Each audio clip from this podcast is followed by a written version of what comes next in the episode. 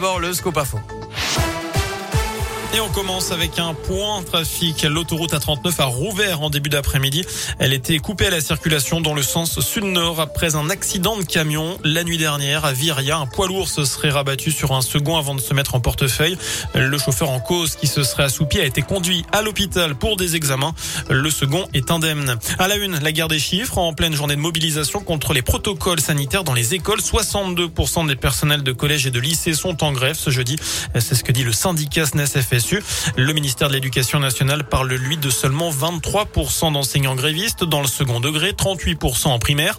Plusieurs rassemblements ont eu lieu cet après-midi devant la mairie de Bourg, mais également devant la direction des services départementaux de l'Éducation nationale à Mâcon.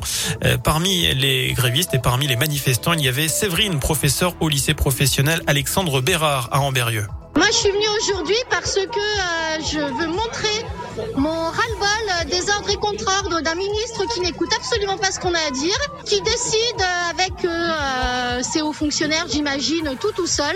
Parce que c'est bien beau de dire qu'il nous écoute, mais il faudrait peut-être voir les actes. Et pour l'instant, bah, il y en a pas. Hein. Donc, euh, encore une fois, euh, il se gargarise de tout ce qu'il fait dans les, enfin, sur la, à la télé, dans, dans les journaux, voilà. Par contre, à nous, il nous parle pas. Donc, c'est pareil. Moi, j'ai pas d'abonnement à des journaux payants, style Le Parisien, pour apprendre ce que je dois faire le lendemain. Donc ça, ça m'énerve grandement. Euh, je trouve que c'est très méprisant. J'ai jamais vu un ministre pareil. Franchement, là, euh, jamais. Et une des inquiétudes des enseignants des lycées pro, c'est la façon dont les élèves qui ont raté des semaines de stage en entreprise pour cause de Covid pourront rattraper ces jours.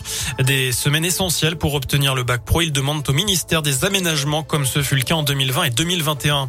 Et vous êtes près de 7 auditeurs sur 10 à soutenir cette mobilisation dans l'éducation nationale. Tendance de notre question du jour sur radioscoop.com. Dans ce contexte, les derniers débats au Parlement avec cette commission mixte paritaire qui se réunit cet après-midi pour que les députés et les sénateurs s'entendent sur une version commune du pass vaccinal après le vote au Sénat hier.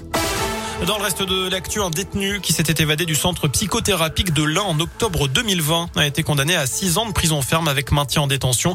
Durant sa cavale, il a multiplié les délités, 5 vols de voitures parfois avec violence avant de blesser un policier à Viria qui tentait de l'interpeller. Un de ses complices comparaissait aussi lundi, lui écope de 8 mois de prison.